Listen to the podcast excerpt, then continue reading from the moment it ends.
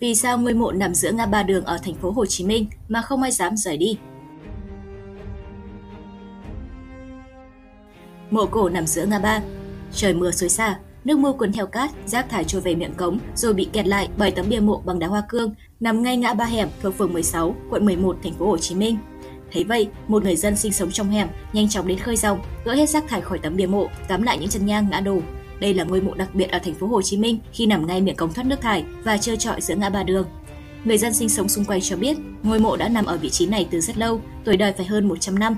Bà Nguyễn Thị Giàu, 64 tuổi, phường 16 cho biết, từ khi sinh ra, bà đã thấy ngôi mộ này trước nhà.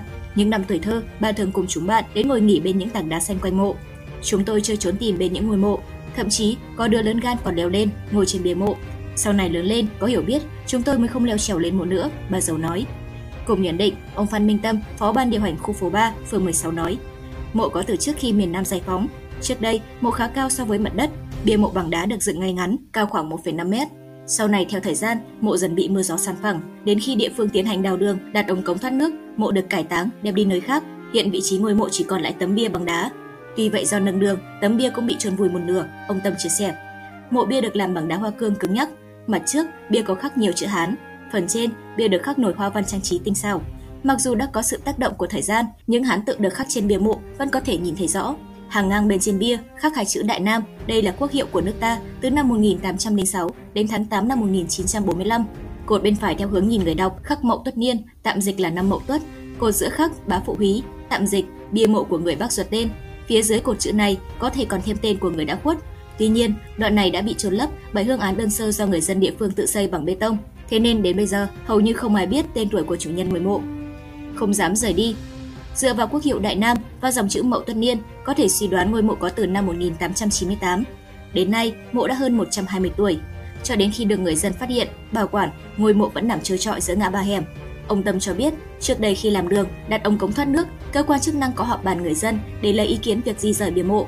Tuy nhiên, người dân sinh sống xung quanh mộ không đồng ý. Trong khi đó, bà giàu lại cho rằng mộ cổ rất thiêng.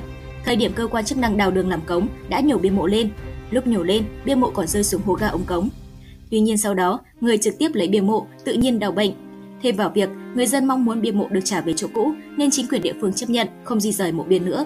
Từ đó đến nay, mộ bia được cắm sát mép miệng ống cống, nằm ở ngã ba đường hẻm. Để người dân không va phải bia mộ khi di chuyển trong hẻm vào ban đêm, chính quyền địa phương đã cho lắp đèn chiếu sáng ngay bên trên bia mộ. Bà Sáu kể, người dân ở đây có niềm tin tâm linh vào ngôi mộ cổ này. Trước đây, bà con truyền tay nhau câu chuyện, chủ nhà ở gần mộ muốn bán căn nhà để sang nước ngoài định cư. Chẳng hiểu thế nào, họ sao bán mãi mà không được. Sau đó, họ đem nhang đèn, hoa quả ra chỗ mộ bia văn vái, cầu xin. Ít lâu sau, họ bán được căn nhà một cách dễ dàng. Bán xong nhà, họ còn cúng tạ lễ nữa. Hiện nay dù mộ đã được cải táng, dù chỉ còn lại tấm bia bằng đá, nhưng chúng tôi vẫn nhang khói, cúng kiếng hàng ngày, bà nói thêm. Ngoài ngôi mộ nằm giữa ngã ba trên, đoạn hẻm này còn có một số ngôi mộ khác ở những vị trí hết sức đặc biệt. Có ngôi mộ nằm sát tường nhà, có ngôi bia mộ trở thành một phần của tường nhà người dân, có mộ phần gần như không còn dấu vết, chỉ còn lại một lỗ nhỏ để cắm chân nhang. Vì vậy, người dân địa phương rất chú trọng việc bảo quản, chăm sóc các mộ phần này. Đặc biệt, ngôi mộ độc đáo nằm giữa đường được người dân nhang khói hàng ngày. Vì không có thân nhân để chăm sóc, người dân tự động sử dụng vữa, xi măng, gạch ống làm chỗ thắp hương cho người quá cố. Ông Tâm nói, trong năm, vào ngày mùng 2 và 16 hàng tháng, người dân xung quanh mộ đều đem hoa quả, đồ mặn đến cúng cho người đã khuất. Hàng ngày, mọi người tự động thay phiên nhau nhang khói cho các ngôi mộ, Người dân ở đây đã quá quen với sự hiện diện của các ngôi mộ, đặc biệt là ngôi mộ nằm giữa ngã ba đường, thế nên họ không thấy tiền, không thấy ngôi mộ nằm giữa đường gây cản trở, khó khăn trong việc lưu thông, ông nói thêm.